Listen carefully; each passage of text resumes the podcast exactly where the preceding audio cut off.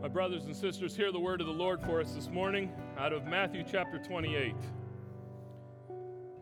Now the eleven disciples went to Galilee to the mountain to which Jesus had directed them.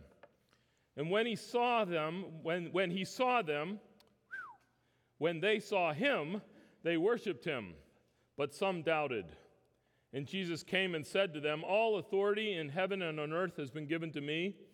Go therefore and make disciples of all nations baptizing them in the name of the Father and of the Son and of the Holy Spirit, teaching them to observe all that I have commanded you. And behold, I am with you always to the ends of the age. This is the word of the Lord. God, we do give you thanks for speaking to us again. Lord, help us to hear it, not simply with our ears, but with our hearts, so that we might be transformed, we pray, through Christ our Lord. Amen. Please be seated. And as you are being seated, I want to take a second and thank those of you who have been praying and have prayed for uh, the wedding that we experienced in my daughter's wedding last week. It was very wonderful, it was glorious, and thank you for those of you who took time to pray about that. I would like to be able to tell you uh, I was an emotional rock. No tears were shed. I would like to say that, but I can't, so we'll just skip right over that. We are dealing with our essential series and uh, for us today, I'd like to affirm an essential truth. Now, the idea is that this is something that is fundamental to our church, and this is a guiding principle of our church. It's not just fundamental in the fact that we believe it, but it's something that guides us. As a response to our salvation by God's free grace, believers are to live a godly life according to His Word, full of praise and worship sharing the gospel of Christ throughout the world, and ministering to others in his name. So, an essential teaching that you are going to hear at this church is as a response to what God has done for us. As a response, we are to live a godly life, and that godly life is to be modeled in part according to the Word of God, full of praise and worship, sharing the gospel of Christ throughout the world, and ministering to others in His name. Now, we capture that in part as a statement that fulfills that which we have taught here at the church through many ages and through many times. And some of that is captured in the affirmation of faith that the Westminster Confession puts forward for us. And I would like, if we could, to kind of affirm that together. So it would be a response, or I mean, sorry, a unison reading from the Westminster Confession of Faith here regarding this uh, understanding of our faithfulness in terms of leading our lives as Christians. So let's affirm what we believe together. Please read this with me. In the gospel, God declares his love for the world and desires that all should be saved. He reveals fully and clearly the only way of salvation, Jesus Christ. He promises eternal life to all who truly repent and believe in Christ. He invites and commands all to embrace the offered mercy, and by his Spirit, he pleads with men to accept his gracious invitation. Thank you. Throughout the time we've been looking at the essentials, we've been trying to make the point, and I hope that it's come across, that our salvation, everything about us, rests on the initiative of God Himself. That it is Jesus Christ and His free grace that brings us to the point of salvation. It is not based on what we do, it is not something that we prepare ourselves for. This is something that God acts and enacts in our lives. This is part of the reason why we stress the notions of the free grace of Jesus Christ. This is not something that we earn, it's not something that we merit, it's not something that we work hard to try to accomplish. And the scriptures are clear about this that our salvation rests only in Jesus Christ and upon his work in our lives. Now, having said that, the scripture is also crystal clear that there is a response, that there is a, a life that we are to live having experienced the salvation that Jesus Christ has given to us. Now, we make great pains, and we need to make great pains to make sure that we don't mess up the order. I, my, my household in general is much more joyous when the hometown team wins. Uh, there's much more pleasure and joy that happens around my household when the home team is victorious. Uh, and that's certainly the case with the Steelers. And so, whenever the Steelers win, there's a certain satisfaction, happiness in my household, and that's a great thing. But I am not nearly so egotistical as to assume that my d- happiness somehow leads to the Steelers winning. There's a cause and effect here. The Steelers win, I am happy. It's not the other way around. I am happy, therefore the Steelers win. In the same way, the scriptures make it clear that God is the one that saves. God is the one. Salvation rests in God alone. God is the cause of the salvation that is ours, the redemption that is ours, the, the blessings that come to us through Jesus Christ. He is the one who gives us that great blessing. Now, once we are recipients of that great blessing, there is a expected, a natural response that arises because of it. We naturally do something because of the work that God has done for us, and the scriptures articulate in many different places what that response is. We summarize it by simply saying something like, We are to live a godly life according to the scriptures. The scriptures not only tell us that our response to God's salvation is to live a godly life, but the scriptures also tell us what that godly life looks like. We live a godly life in light of the scriptures, not to try to gain our salvation, but because God so freely has given us salvation. Now, one of the great temptations, of course, in life, and we looked at this in the past couple weeks, and this has infected or been a part of every one of our essentials that we've looked at so far, is that we have a tendency to place ourselves at the center of the story.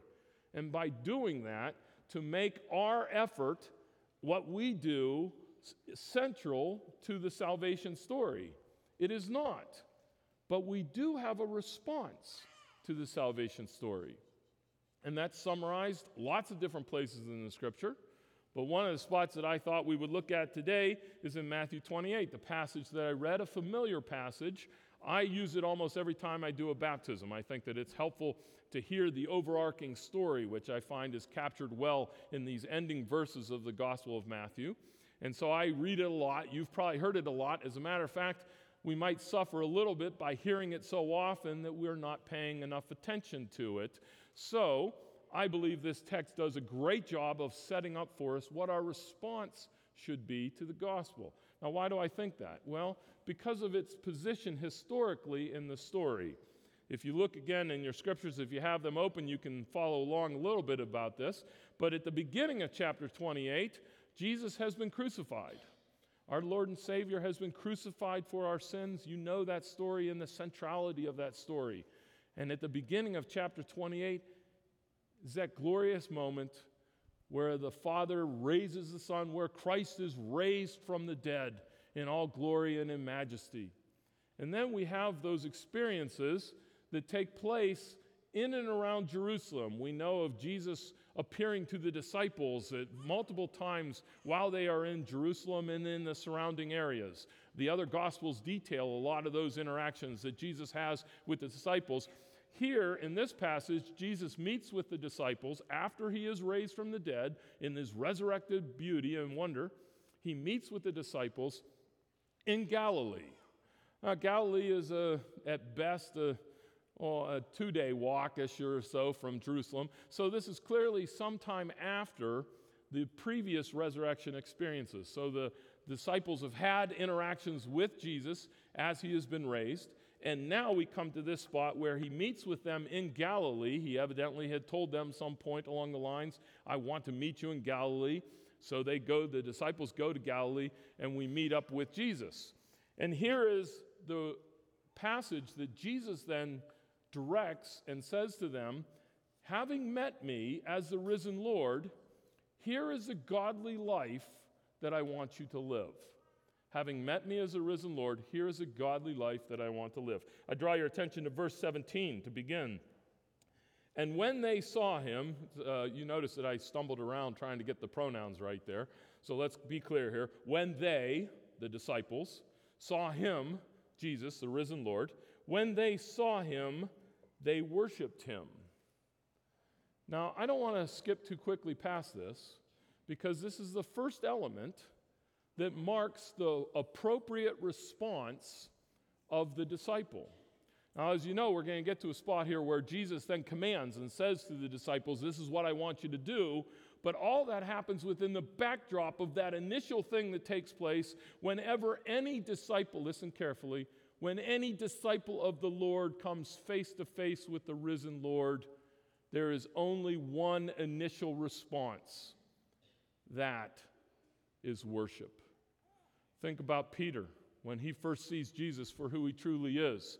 Think about the leper who has been healed, the prostitute who has been forgiven, uh, doubting Thomas, the apostle John at the end of Revelation. Every one of these people, every one of these instances, when they first see Jesus as he really is, there's only one thing they possibly can do, and that is to fall down and worship him. Now, I'm stressing this we try to stress this here at Hebron because we have that little, you know, a nickname summary of our ministry here worship plus two. And the plus two is service, and the plus two is education. And so we want you to grow and mature in your understanding of the scriptures, and we want you to serve and minister faithfully to other people. But the one that gets named is worship. Worship plus two more because worship has got to be central, fundamental to every believer. There should never be a second where there's an opportunity. Okay, I'm going to sound very preachy here. There should never be a chance that you have to come to corporate worship where you don't come to corporate worship. This is your chance to come face to face with the risen Lord. Now, we happen to know that the risen Lord meets us every minute of our life, in everything we do. That's where the risen Lord is. That is why the Christian life needs to be marked first and foremost by worship. It is true, every second of your life is a life that is dedicated to worship. But when the body gathers together in worship, please, I beg you don't miss it. Why? Because the first and foremost response of every real disciple is to worship the Lord. Don't miss any opportunity to worship the Lord. Shape the entirety of your life around ensuring that you get into places where you are worshiping Jesus Christ. Individually, yes, of course, but with the body, absolutely. Yes, it's going to mean that you have to reshape a lot of important things in your life. Do it because nothing is as important as seeing the risen Lord and falling on your face to worship Him. And if that's not your feeling in the morning, if that's not your sense here at worship, if that's not what's grabbing you every second of your life, talk to me.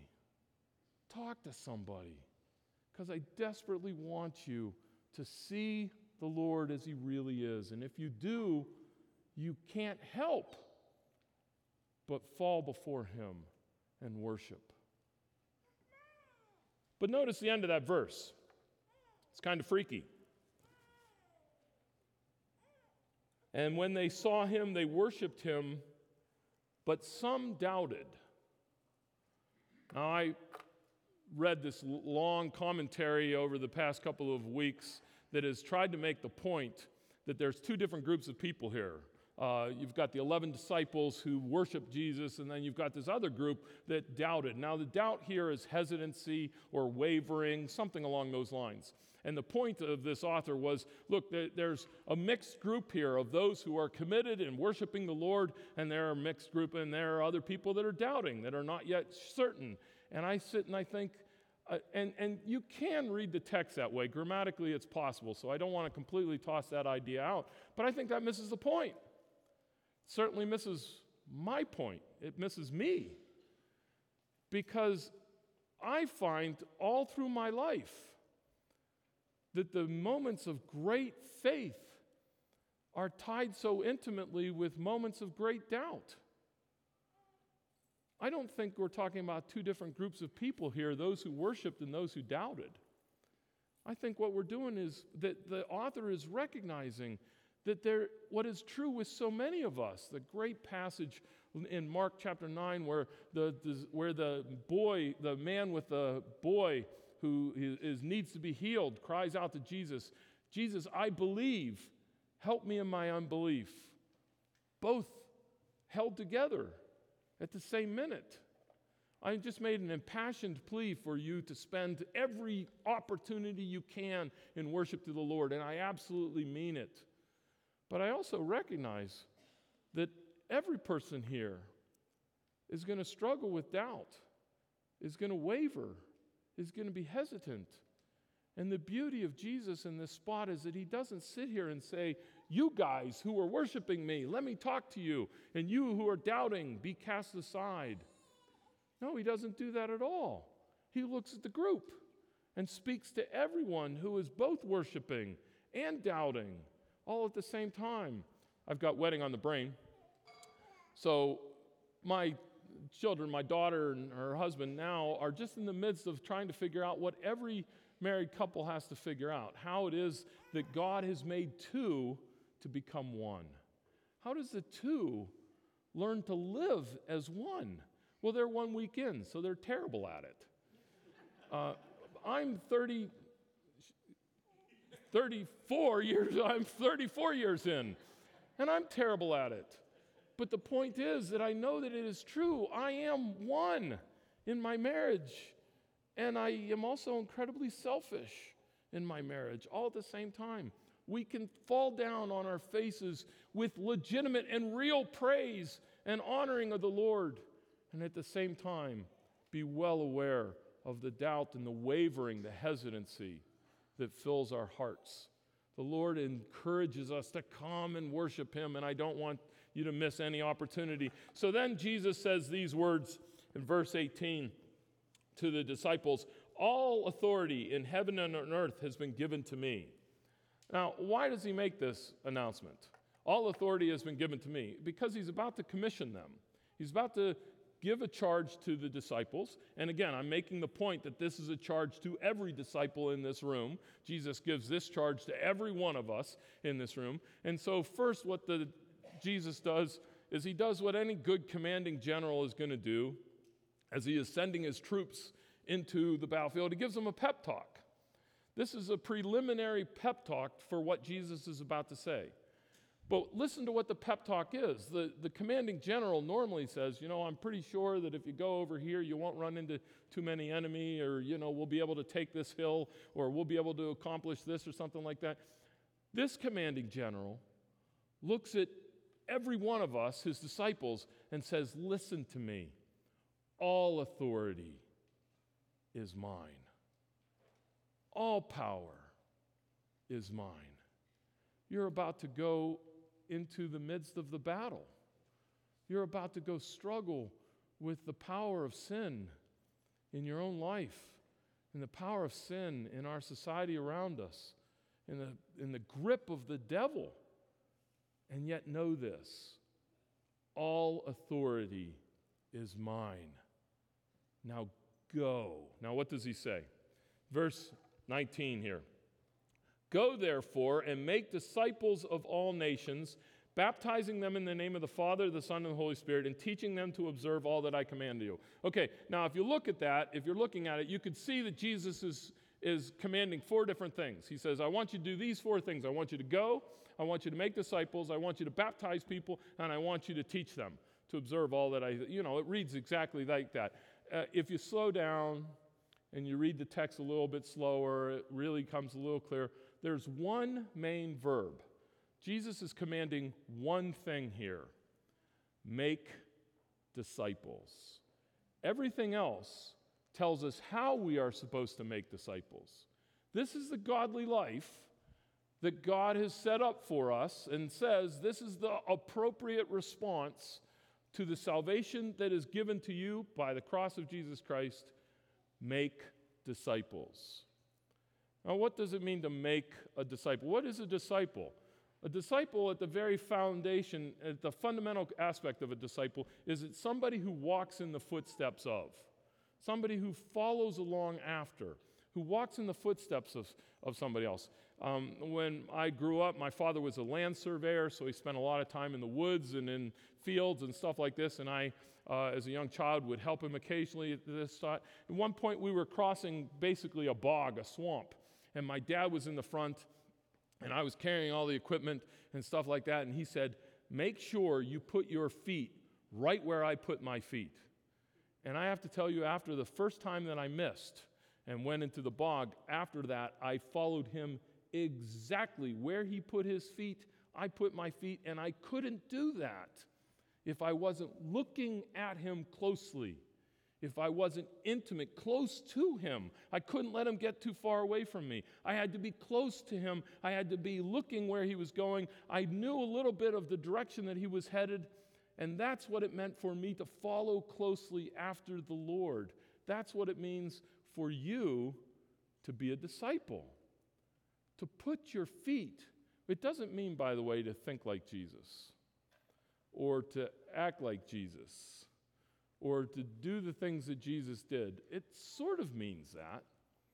But when we go down those paths, we make ourselves, we fall away from Jesus because we think, well, Jesus wants to do this, or Jesus would have me do this, or something like that. A disciple is somebody that follows after Jesus.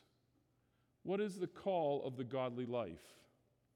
It is to make disciples of all nations. Real quickly, Jesus' authority is how big? He has been given authority in heaven and on earth. He has universal authority, he has a universal mission. All peoples will hear the gospel message.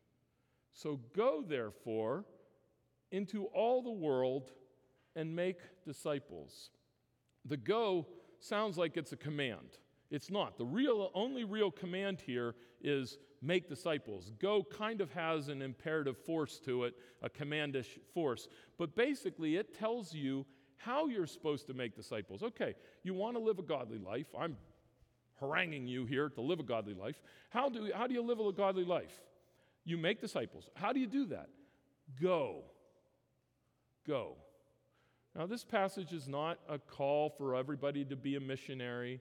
This passage is not a call just for those uh, special Billy Graham types or ordained people or for the church as a whole. This is a call for each one of us individually that each of us are to go. No, that doesn't mean you're supposed to pack up and leave to Sudan or wherever. Maybe, but it doesn't necessarily mean that. What it does mean is as you are going, that's the way to understand this go, the command of the force of the word command to go is as you are going, make disciples. In other words, as you are doing whatever you are called to do, as you are going, make disciples. This brings to mind the Deuteronomy 6 passage where we are told that when we sit at home, we're supposed to talk to our kids about the Lord. When we get up and walk along the way, we're supposed to talk about the kids at home. When we rise in the morning, we're supposed to talk about the Lord. When we go to bed at night, we're supposed to talk about the Lord. The point is, everything we're doing, we're supposed to be talking about the Lord. Well, the point is here everything, wherever you go, make disciples. Wherever you go, in whatever God has called you to. The task of a godly life is to make disciples. And how do we make disciples? Baptizing them in the name of the Father, Son, and Holy Spirit. Welcoming them. Welcome them. Introduce them.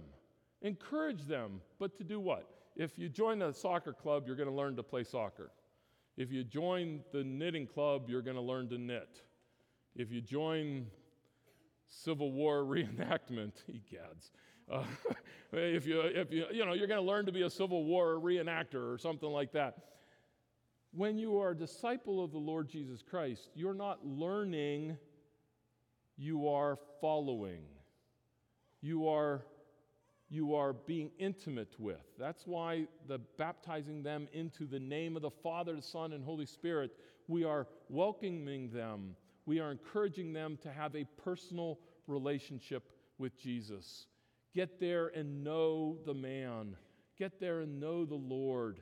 Get there and know the one who guides and directs all things. That's what it means to make a disciple, teaching them to obey all that I have commanded. Teach them. There's an educational part of what we are doing, but it is not a list of doctrines that we're supposed to believe. It's not a list of things that we're supposed to do. It is that we are supposed to observe all that the Lord has commanded. All that the Lord has commanded, we are to observe that. And behold, I am with you until the end of the age. Look in verse 20 here at how this ends. Behold, I am with you always to the end of the age. Please notice again how careful the gospel writer is, how careful Jesus is. The I is emphatic. Jesus here, this is in, in the Greek text, it's underlined and bolded and italicized. I am with you always. And it is not, I will be with you always. As though if you go, then I will be with you. The King James translates this, Lo, I am with you always. Um, and I heard some uh, uh, go on for some time about if there's no go, there is no lo. Know, so if you don't go, then lo, he will not be with you. The text explicitly denies that. It says, he says, I am with you, therefore go. I am with you always. So our Lord has all authority. Our Lord sends us into all the world. The Lord commands us to teach all of his teachings. And the Lord will be with us always until the end of the age. That's what it means to live a godly life. And man, do I want you to do that. Begin even now. Let's pray together. Lord in heaven, we ask for your blessing upon us here as we turn from the scripture now to the response to the scripture, that you would open our hearts more and more to the response of faithfulness that we would know of your love and your care for us. Lord, make us to be godly disciples in your eyes, we pray.